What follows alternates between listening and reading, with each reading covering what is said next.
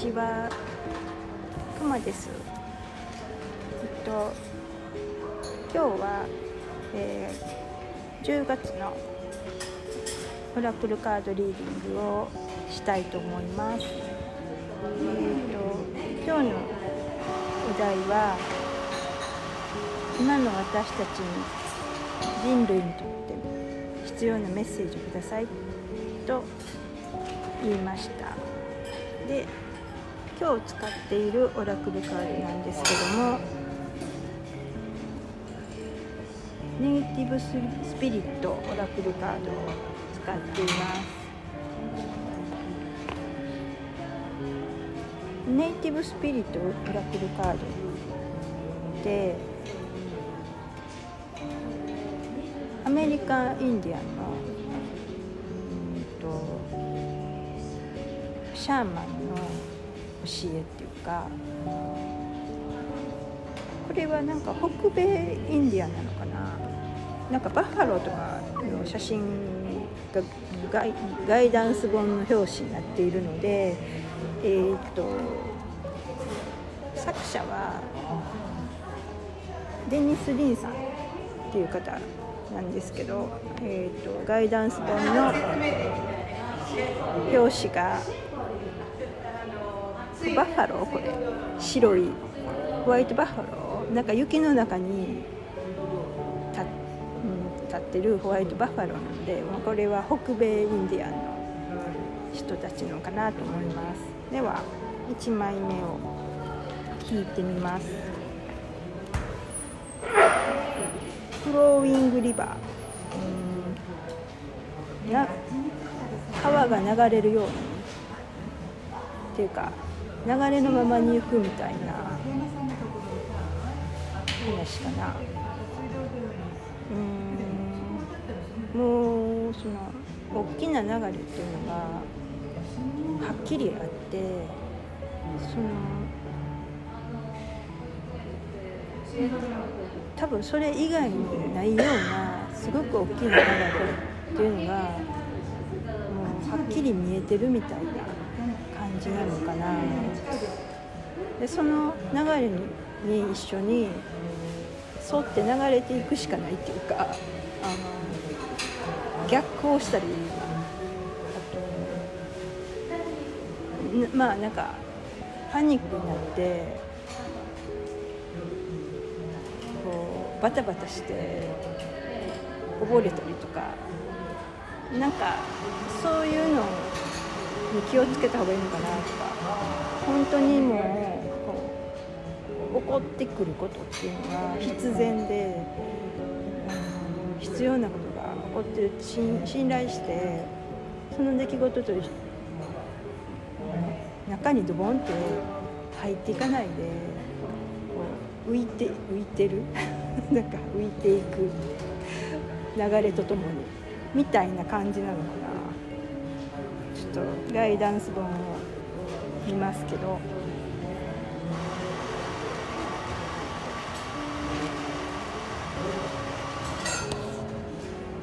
55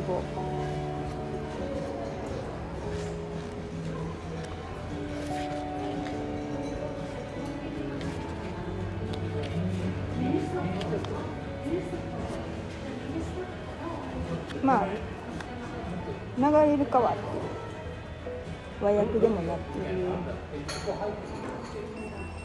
カードの意味は全てが正しい場所に収まっています。なぜならあなたは人生という偉大な川の流れに抵抗していないからです。掴んでいるものを手放す時です竜がくつろぎ流れの時期に入ろうとしています。全てのことが完璧なタイミングで展開しています。流れに乗っている時あなたは流れを早めようとしたり流れて流れに逆らって泳ごうとはしていません。岸から離れて流れに乗るのを楽しみましょう。でなんかまあそんな感じなのかな。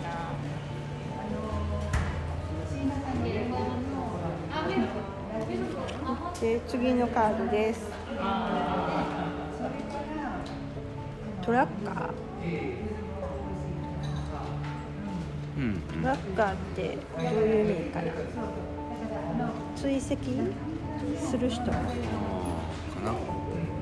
これもなんかね偶然か分からんけどあの川の絵やんなグランドキャニオンみたいなところ渓谷しかもその草とかない木とか生えてない岩ののその渓谷みたいなところ深いこう谷みたいなところ川が急カーブしてるような絵ですけどうーん。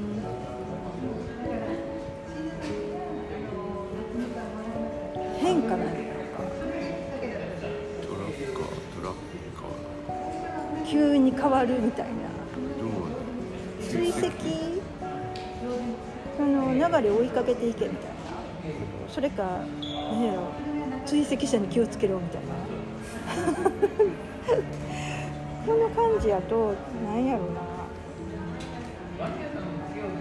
そんなに私的には不穏な感じはなくて、うん。ただ曲がっていくぞみたいな、うんうん。その曲がっていくところをちょっとマーマーキングっていうかして無事に通り過ごせよみたいな感じを受けるけど痕跡痕跡わかな？あー。どういう意味かな？なんか川川の流れが出てくるねでも。うん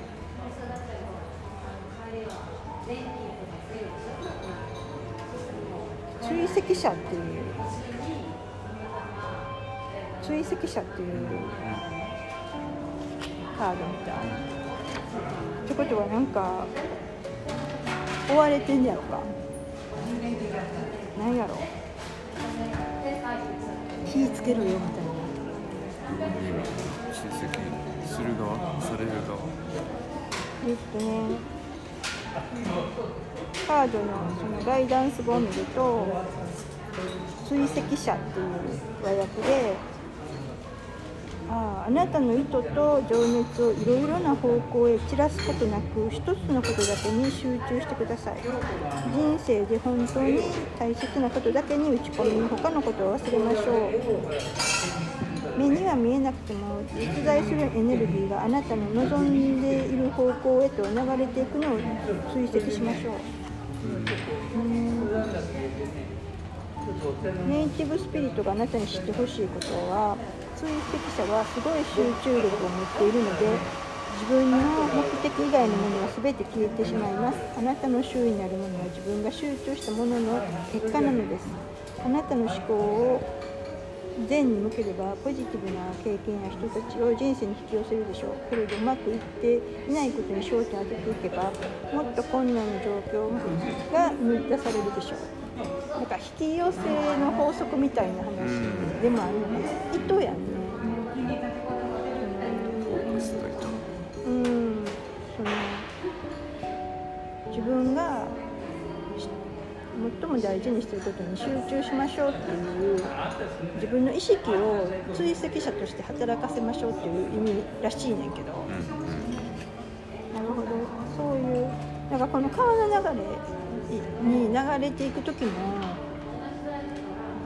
なんやろ流れには逆らわへんねんけどその流れの中で意図っていうのをしっかり、まあ、自分軸って言うたいな。持ってっていうことも忘れんとっていうことを言ってんのかな。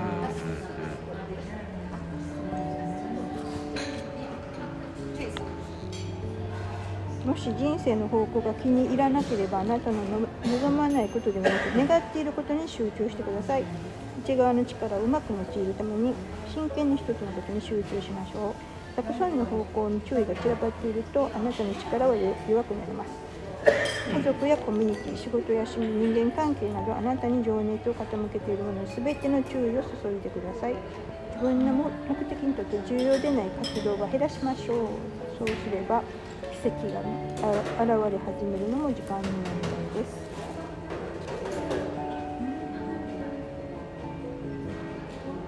うん。なんか、分の目的をしっかりと意識して持ってそこにフォーカスとかエネルギーとか全部向けていく。っていうことが重今の時期重要って言ってるんですね。で、えっと、最後のカードです。かっこいい。かっこいいちょっとなんか急展開な感じ。陸地に出たっていう。えっと出たカードはフリーダムホース。うん自由になってる馬みたいな。うん。でもそのなんか馬っていうのはすごい象徴っていうか、あの本能っていうか、うんうん。そのなんていうの？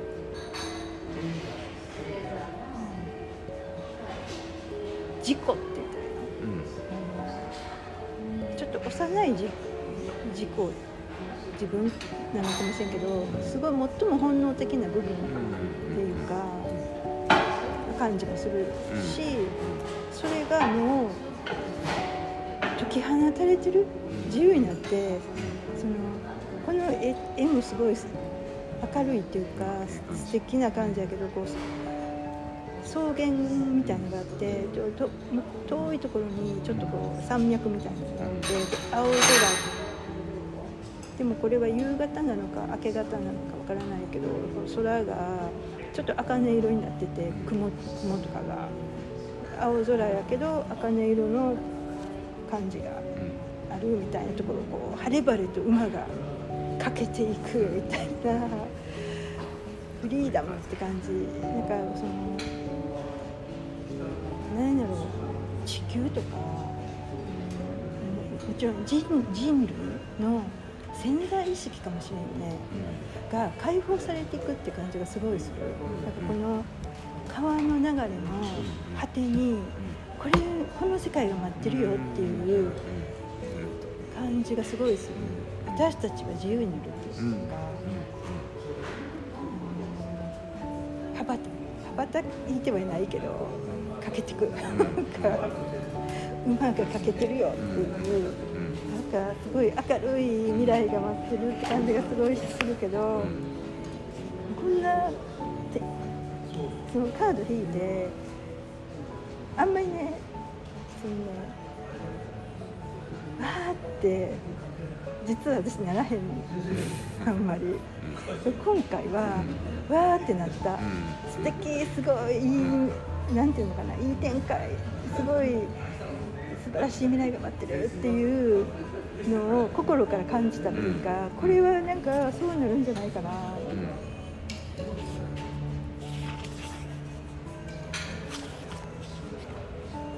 ガイダンス本はどう言ってるのか。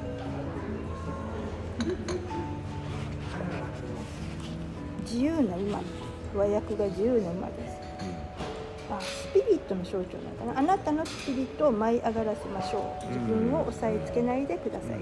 自由になって自分自身を表現するのです。あなたが持つものをみんなに見せて笑いながらダンスし探検を楽しみありきたりの行動はやめましょう。マンネリから脱してください。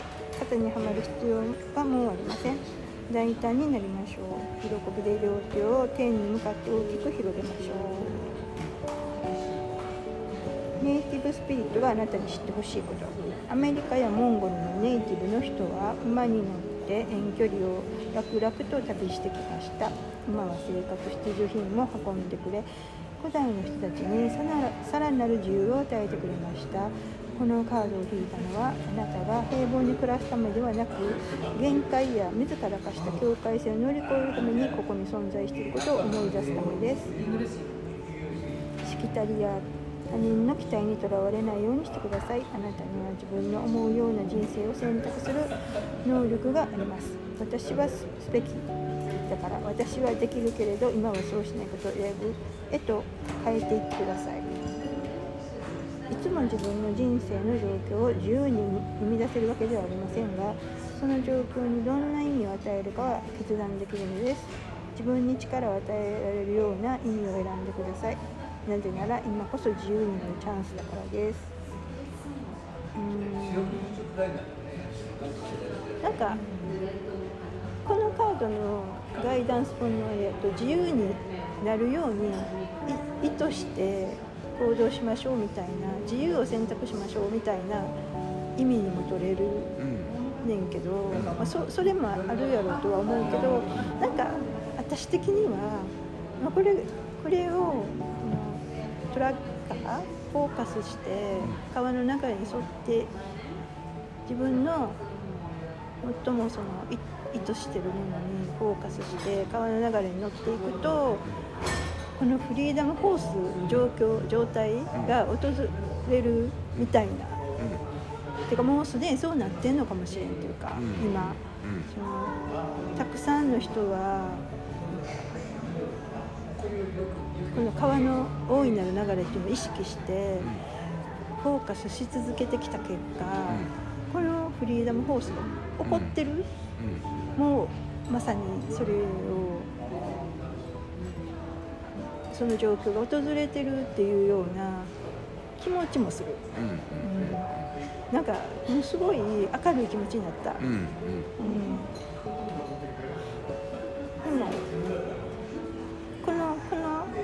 その自由であることっていうのを意識するっていうのはすごい大事と思う。あのいつでも私たちには選択肢がある。どんな時にも何ように見えても実はそれは私たちは本当に自由やってことを忘れたらあかんと思う。そう自由なんです私たちはっていうフリーダムですそれはすごくいつも強く思いますけどだからこのカードすごい私にとって肯定的なに感じられるっていうのはそういうこともあると思うけど、えーどうですか？ワニーさんはなんかこういう感想っていうかなんか感じたことありますか？うんちょうどあのここ3日45日ぐらいこのフリーダムフォースのようなことをずっと考えてるんで。あそうなんや。知らんかった、うんうん。えーもしよかったら教えてうーんとく熊さんが言ったようなことと違う違う表現まあ一緒のことをうん。違う表現で言ってるだけかもしれへんけども、うん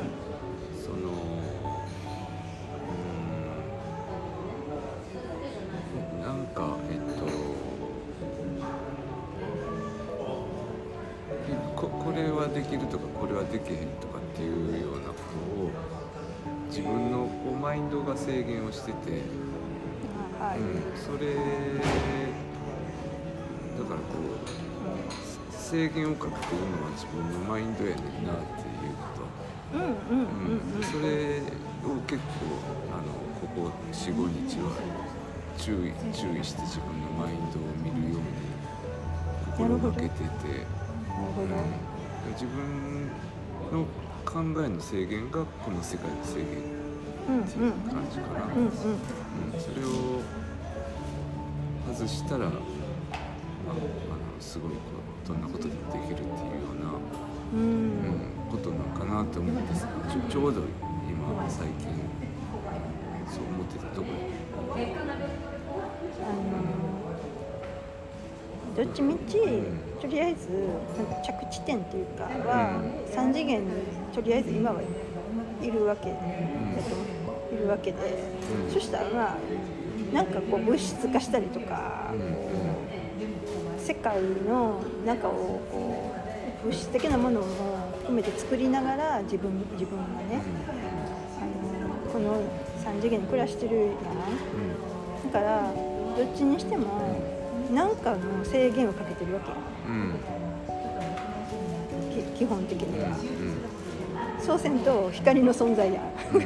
そ の多次元的に同時にいるみたいな偏在するなんかになってしまうやうんん。だからそれそれはそれでまあええけど、うん。ええっていうか、うん。そのちょっともう3次元の人と交わるのが難しくなるような話になると思うけど、とりあえず形あるものとして、その3次元的に生きてる中ではどの瞬間も制限をかけながら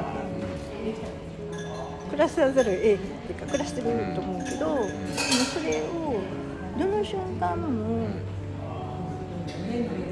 自分が選んでその制限をかけてそういう世界を物質化してるっていうふうに理解したら、どの瞬間も変化させてその変えていくこともできるっていう固定されてるものではないっていうことを分かるんやと思う。うんね、あの何だっけ限界じゃないわ自分が何何何て言ったっけ制限あ制限制限言葉すぐ忘れて制限な自分が制限かけてるっていうのは別に物質としてのとか3次元の属性やから。うんうんただその属性を理解してるかしてないかでむっちゃ固定的になんか世界が変えられへんっていう風に感じてるか。それは属性として自分がかけてる制限なんででもその制限がなかったらもう全然個体としてまとまらへんかったりするかもしれんから。必要なものであるやん。制限って。限定的に物質化する。っていうことを理解したら変化はたやすいみたいな話やなって思うだからすごいそのことに意識を向けてフォーカスするっていう練習をしていくってことはあの変化も促せるしやろうし維持もできるやろうし、でもうちょっとこの流動的な部分と固定的な部分のなんていうのエッジをこう気化してこうコントロールできるって言ったらいいの？今まできっとそれが分からへんか何も動かされへんというかっていうことやったんかもしれないけど、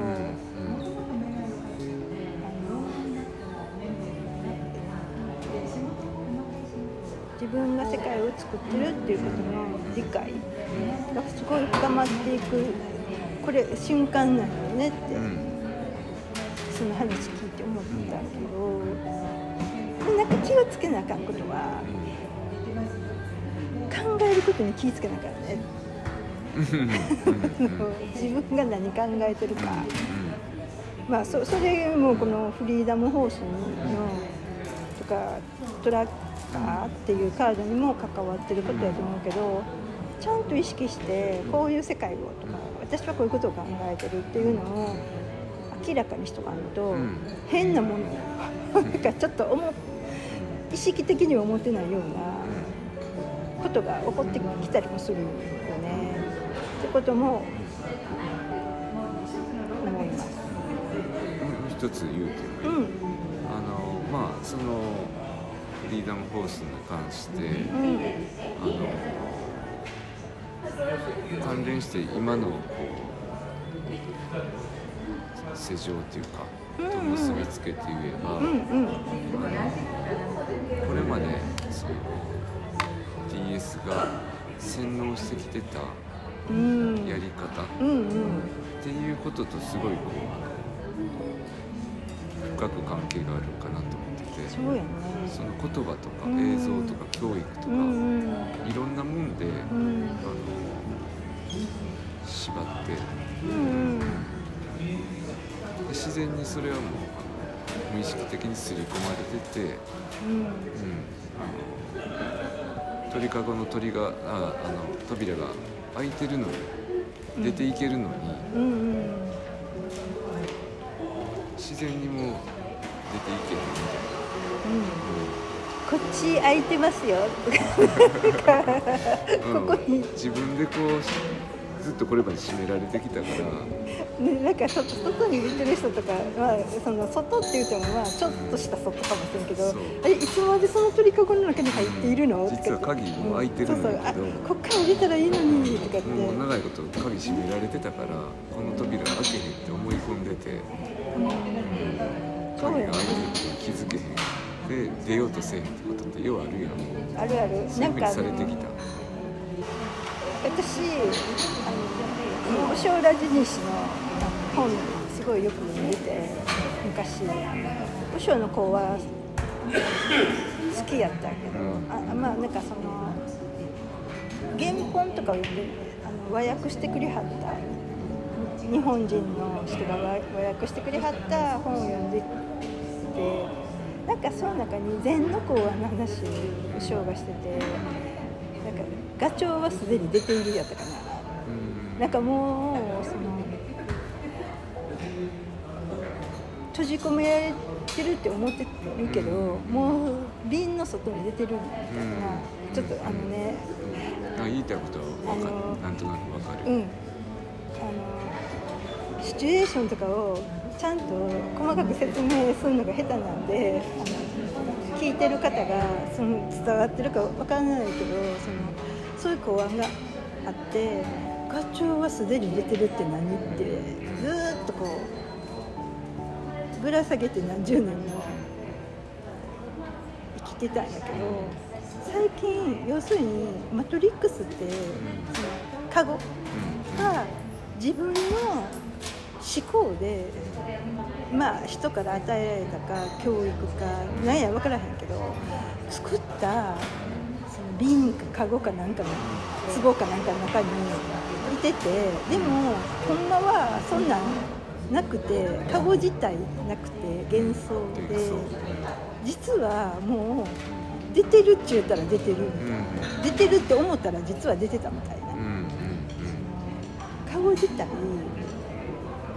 その仕組みを作った刷り込んだ人らが作ったカゴの仕組みでっていうことなんよねっていうことをだんなんか最近なんかだんだんあそうなんやって思ってきてでなんかあの映画の「マトリックス」っていう映画キアヌ・リーブスさんのすごい昔にヒット大ヒットしたやつ30年ぐらい前かな、もうリアルタイムの時に若者やったけど、見えへんかったんうんや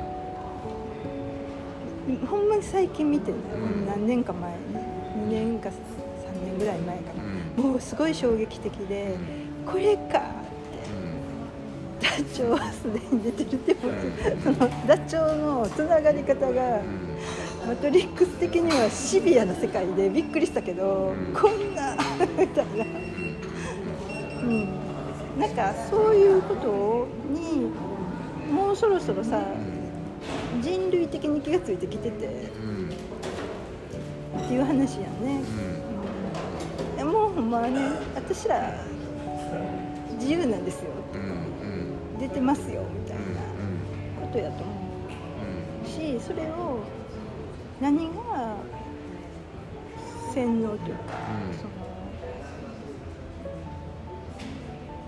支配したい人たち、うん。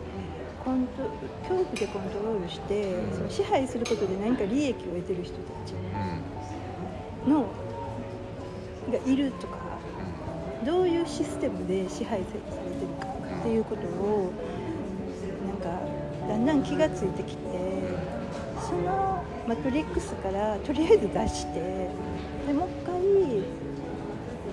どんな風に生きていったらいいの生きていったら幸せ？幸せ感を持てるかっていうそこになんか至るとちょっとなんかええんかなっていうふうに思うしそれのヒントが私たちはまあ日本人やから日本の古代の第一意識レベルの教えの中にあるであろうっていう推測のもとに縄文時代の教えかなって思うその押して文献を、ま勉強っていうか掘ってる最中うん。っていうかうん。やと思うそういう話やなと思って、リバーがこううん。人類全体の大きなこうん、うん。う意識の流れ。うん。やね。でこのそしたらトラッカーっていうのはう個人の健健在意識っていうか、ん意識かな、うん、の話かな。でこのフリーダムホースはその